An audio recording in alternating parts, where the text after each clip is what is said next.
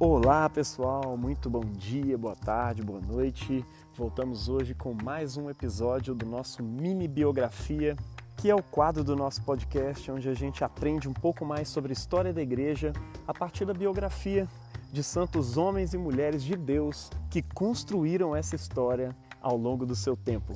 Lembrando que essas mini biografias não são mesmo que solenidades, tá bom? As solenidades nos nossos calendários litúrgicos são dias especiais que alteram inclusive as leituras do nosso lecionário do dia. E embora a reflexão sobre sua vida seja também uma verdadeira aula de história da igreja, eles são personagens, digamos, de uma excelência, de uma importância muito maior, não somente para a história da igreja, mas também para a composição da nossa fé como por exemplo São João, o evangelista, apóstolo de Jesus, São Mateus, cada um dos apóstolos, Santa Maria, São José, Santo Estevão, primeiro Marte, como a gente fez esses dias, os santos inocentes, enfim, as solenidades são para personagens que compõem o conteúdo da própria Sagrada Escritura, mais especificamente do Novo Testamento.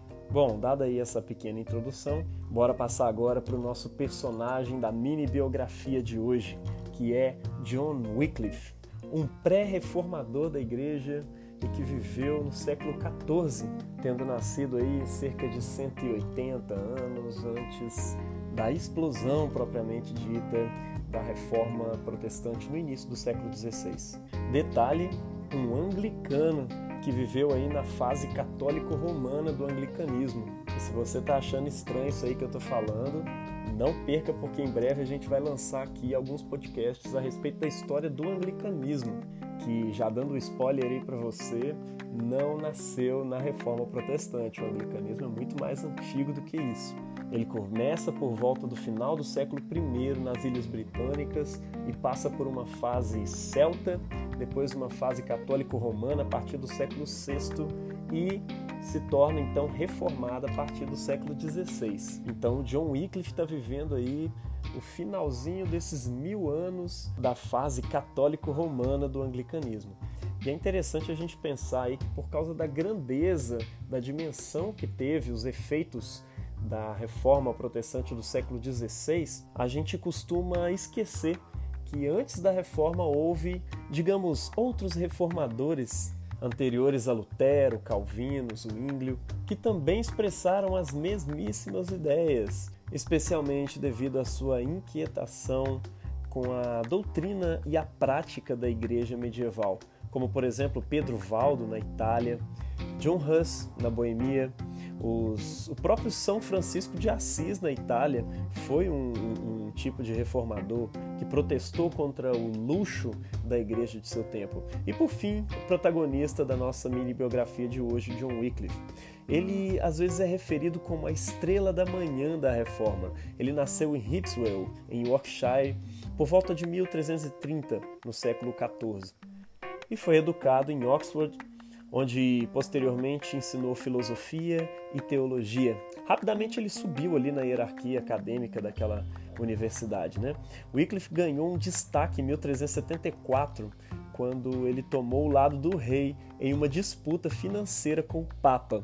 Logo, ele se viu apoiado por dois patronos poderosos, John Gaunt, Duque de Lancaster, e o Príncipe Negro, Pessoas que, quando ele começou a desenvolver aquelas visões teológicas não convencionais para o seu tempo, elas foram capazes de protegê-lo da perseguição que naturalmente se seguiriam de suas críticas à doutrina e à prática da igreja medieval. Mas talvez você esteja se perguntando como que Wycliffe antecipou a reforma.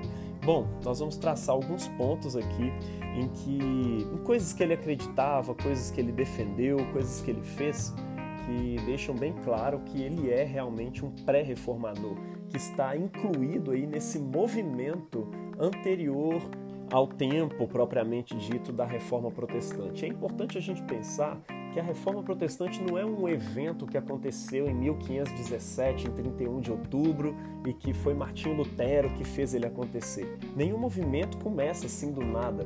Sempre existe todo um contexto histórico, ideológico, cultural, social por trás daquilo ali. Há sempre ideias e anseios que, são, que se tornam pano de fundo para que em certo tempo alguém com a coragem de Lutero pudesse fazer o que ele fez, que é pregar aquelas 95 teses na porta da Catedral de Wittenberg, na, na Alemanha. É importante a gente pensar que por toda a Europa, especialmente dentro das universidades, já havia um movimento teológico, intelectual, que criticava a forma como a igreja medieval se organizava e fazia as coisas, e por vezes até na forma como ela pensava e entendia as doutrinas cristãs. E Oxford, na Inglaterra, foi um desses caldeirões em que essa sopa da reforma estava sendo preparada por Deus em sua soberania. Então, uma das coisas que mais incomodavam Wycliffe, e de modo geral todos os anglicanos, debaixo dessa fase católico-romana do anglicanismo, era o tamanho do poder e da autoridade, da extensão dessa autoridade do Papa. Ou seja, o bispo de Roma ele tinha autoridade para além da esfera religiosa, ele decidia questões políticas, por exemplo, e de diversas formas intervia em todos os outros países da Europa. Então, um dos pontos defendidos ali pelo Wycliffe, ainda no século XIV, é a ideia de uma igreja nacional contra o uso e o abuso internacional da autoridade papal. Em segundo lugar, ele acreditava em uma relação direta entre a humanidade e Deus, ou seja, sem uma mediação sacerdotal. Embora biblicamente a gente saiba que Deus instituiu pastores para administrar sobre a igreja o pastoreio do bom pastor, a Igreja Católica tinha levado isso a um nível em que fazia com que o fiel dependesse completamente para todo tipo da sua relação com Deus de um sacerdote, de um mediador e que fizesse parte da igreja e que por sua vez estivesse debaixo da autoridade, dos ditames e dos interesses do Papa, que na maioria das vezes eram interesses meramente políticos, manchado dos conluios com o sacro imperador romano germânico daquele tempo. Então a ênfase que os reformadores dão, tanto no século XVI quanto essa que Wycliffe está dando no século XIV, é bastante importante, ela é muito importante para nós, para o desenvolvimento de uma consciência de que o cristão, o crente, ele tem acesso direto a Deus. Ele não depende de um sacerdote para receber o perdão de Deus, por exemplo, a não ser o sumo sacerdote da nossa fé, que é o próprio Senhor Jesus. Por meio de quem, de acordo com a palavra de Deus, nós temos livre acesso com confiança na presença do Todo-Poderoso. Então, o que o Wycliffe está defendendo e todos os reformadores defenderam não é uma destruição do sacerdócio, uma destruição da autoridade pastoral dentro da igreja, mas sim um entendimento propriamente bíblico dessa autoridade e dessa função pastoral, que não poderia e não deveria ignorar o sacerdócio universal de todos os crentes, também presente nas Escrituras. E isso nos leva até o próximo ponto, que é a ênfase nas escrituras como fonte de autoridade doutrinária dentro da igreja, ou seja, nenhuma doutrina pode ser imposta diretamente sobre as pessoas, a não ser que ela tenha base bíblica, ou seja, a não ser que ela esteja nas escrituras ou possa ser diretamente provada e aprovada por elas. Tal era a ênfase nas escrituras que John Wycliffe começou uma tradução da Bíblia na sua própria língua, ou seja, para o inglês, para a língua do povo, dos seus contemporâneos ali no século XIV. E é interessante que isso foi feito a partir da Vulgata Latina, que já foi um exercício desse tipo realizado cerca de 900 anos antes quando a Bíblia foi traduzida para o latim por São Jerônimo, que traduziu as escrituras diretamente do grego e do hebraico para a língua do povão daquele tempo, que era o latim. Entretanto, 900 anos depois, cada povo, cada reino do Sacro Império Romano Germânico tinha sua própria língua, mas a ideia de sacralidade, de santidade da palavra de Deus, desligada da ideia da encarnação, não permitia aos sacerdotes daquele tempo traduzirem as escrituras para as línguas diversas faladas ali nos seus feudos, nos seus reinos. E John Wycliffe, no seu tempo, ele ousa começar essa tradução da Bíblia para o seu povo em inglês. E um outro posicionamento de John Wycliffe no seu tempo que o liga ao espírito da reforma protestante, especialmente a reforma inglesa, é a ideia do tripé que sustenta o nosso entendimento da revelação de Deus, ou seja, escritura, tradição e razão. E exatamente nesta ordem: primeiramente a Escritura, fonte de toda a doutrina, e a tradição especialmente os escritos dos pais apostólicos e os documentos dos primeiros concílios ecumênicos da história da igreja, como o concílio de Nicéia, o concílio de Éfeso, Calcedônia, que você pode dar um Google aí depois para conhecer um pouquinho mais a respeito da importância deles para a formação das doutrinas cristãs. E por fim, depois da escritura e da tradição, a razão ou seja, a filosofia, para a gente poder entender a revelação de Deus. Ou seja, Deus não colocou um cérebro na nossa cabeça à toa. Ele queria que a gente usasse ele para poder compreender a sua palavra e todo o legado da tradição que veio antes de nós. E um exemplo dessa postura em John Wycliffe é o seu repúdio à doutrina da transubstanciação, ou seja, aquela que diz que os elementos da ceia do Senhor se transformam literalmente em carne e sangue após o momento da sua consagração pelo sacerdote. Ele repudia essa doutrina como filosoficamente incorreta e passiva de causar superstição, ou seja, além de refletir filosoficamente, racionalmente sobre isso, ele também pensava pragmaticamente, ou seja, nos efeitos práticos que certas crenças provocam na igreja.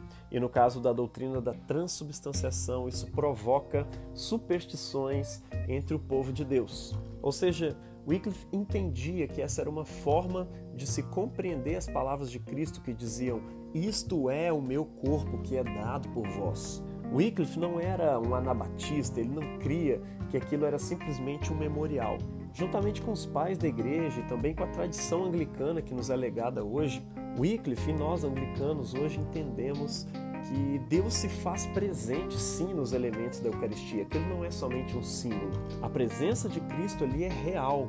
Cristo realmente nos diz que aquilo é o seu corpo, ou seja, quando nós comemos daqueles elementos, nós estamos realmente nos alimentando do corpo e do sangue de Cristo. Entretanto, o como isso acontece é realmente um mistério para nós. A partir do momento que a gente racionaliza sobre isso, a gente tende a cair em dois extremos.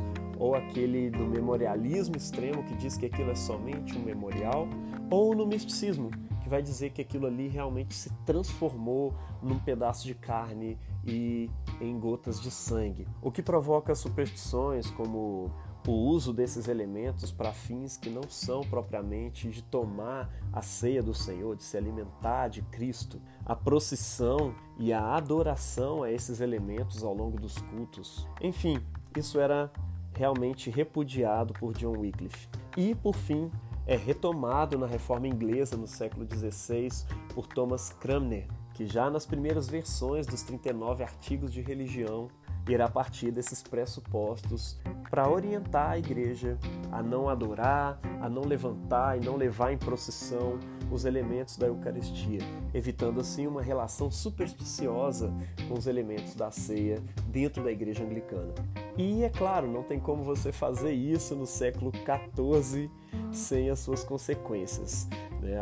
A condenação inevitável dessas suas visões eucarísticas veio em 1381 mesmo ano da revolta dos camponeses, pela qual ele foi injustamente culpado. Mas, por causa dessas acusações, Wycliffe precisou deixar Oxford e se aposentar, morrendo três anos depois de sua aposentadoria, em 1384. Os seguidores de John Wycliffe naquele tempo formaram dentro da igreja uma ordem mendicante conhecida como os Lollardos, tal qual, bem parecida com a Ordem de São Francisco, por exemplo, e apesar das tentativas católico-romanas de eliminá-los, eles permanecem como uma ordem ilícita dentro da Igreja Anglicana em sua fase católico-romana antes da Reforma Protestante. E eles permanecem ali até o tempo da Reforma Protestante no século XVI. É interessante lembrar que os escritos de Wycliffe influenciaram fortemente um outro reformador na Boemia, John Huss, que no século seguinte é condenado por suas ideias à fogueira. E após a condenação de John Huss pelo Conselho de Constância em 1415, o conselho revisa também as heresias de Wycliffe e ordena que o seu corpo fosse desenterrado. Olha só, no século seguinte, eles desenterram o corpo dele e queimam, que era uma forma de dizer que ele não participaria da ressurreição no último tempo, ou seja, dando um fim pagão para os seus restos mortais. E outra coisa interessante da gente se lembrar de John Wycliffe é que Lutero, lá no século XVI, ele vai reconhecer a sua dívida para com esse anglicano John Wycliffe por seus posicionamentos, por suas ações, especialmente por causa de suas ideias. Relevante a vida desse homem, né? Espero que você tenha sido edificado, edificada por meio dessa autobiografia de hoje e que nós, assim como orientado ali no livro de Hebreus, possamos imitar a fé que esses grandes homens de Deus tiveram. Imitemos, portanto, a coragem, esse exercício de uma fé raciocinada sobre as Escrituras e sobre a tradição, num tempo em que reinava a ignorância e a imposição de autoridades intolerantes às próprias Escrituras, o que não é diferente de alguns contextos nos dias de hoje, né? E que acima de tudo a gente possa imitar essa fé sincera e essa dedicação e submissão à palavra de Deus raciocinada, refletida, meditada com muita humildade, valendo-se de toda a tradição cristã que veio antes de nós e também desse presente, desse talento que Deus colocou dentro de nós, que é a capacidade de raciocinar. Que Deus nos abençoe na imitação desse homem de Deus. Em nome do Pai, do Filho e do Espírito Santo. Amém.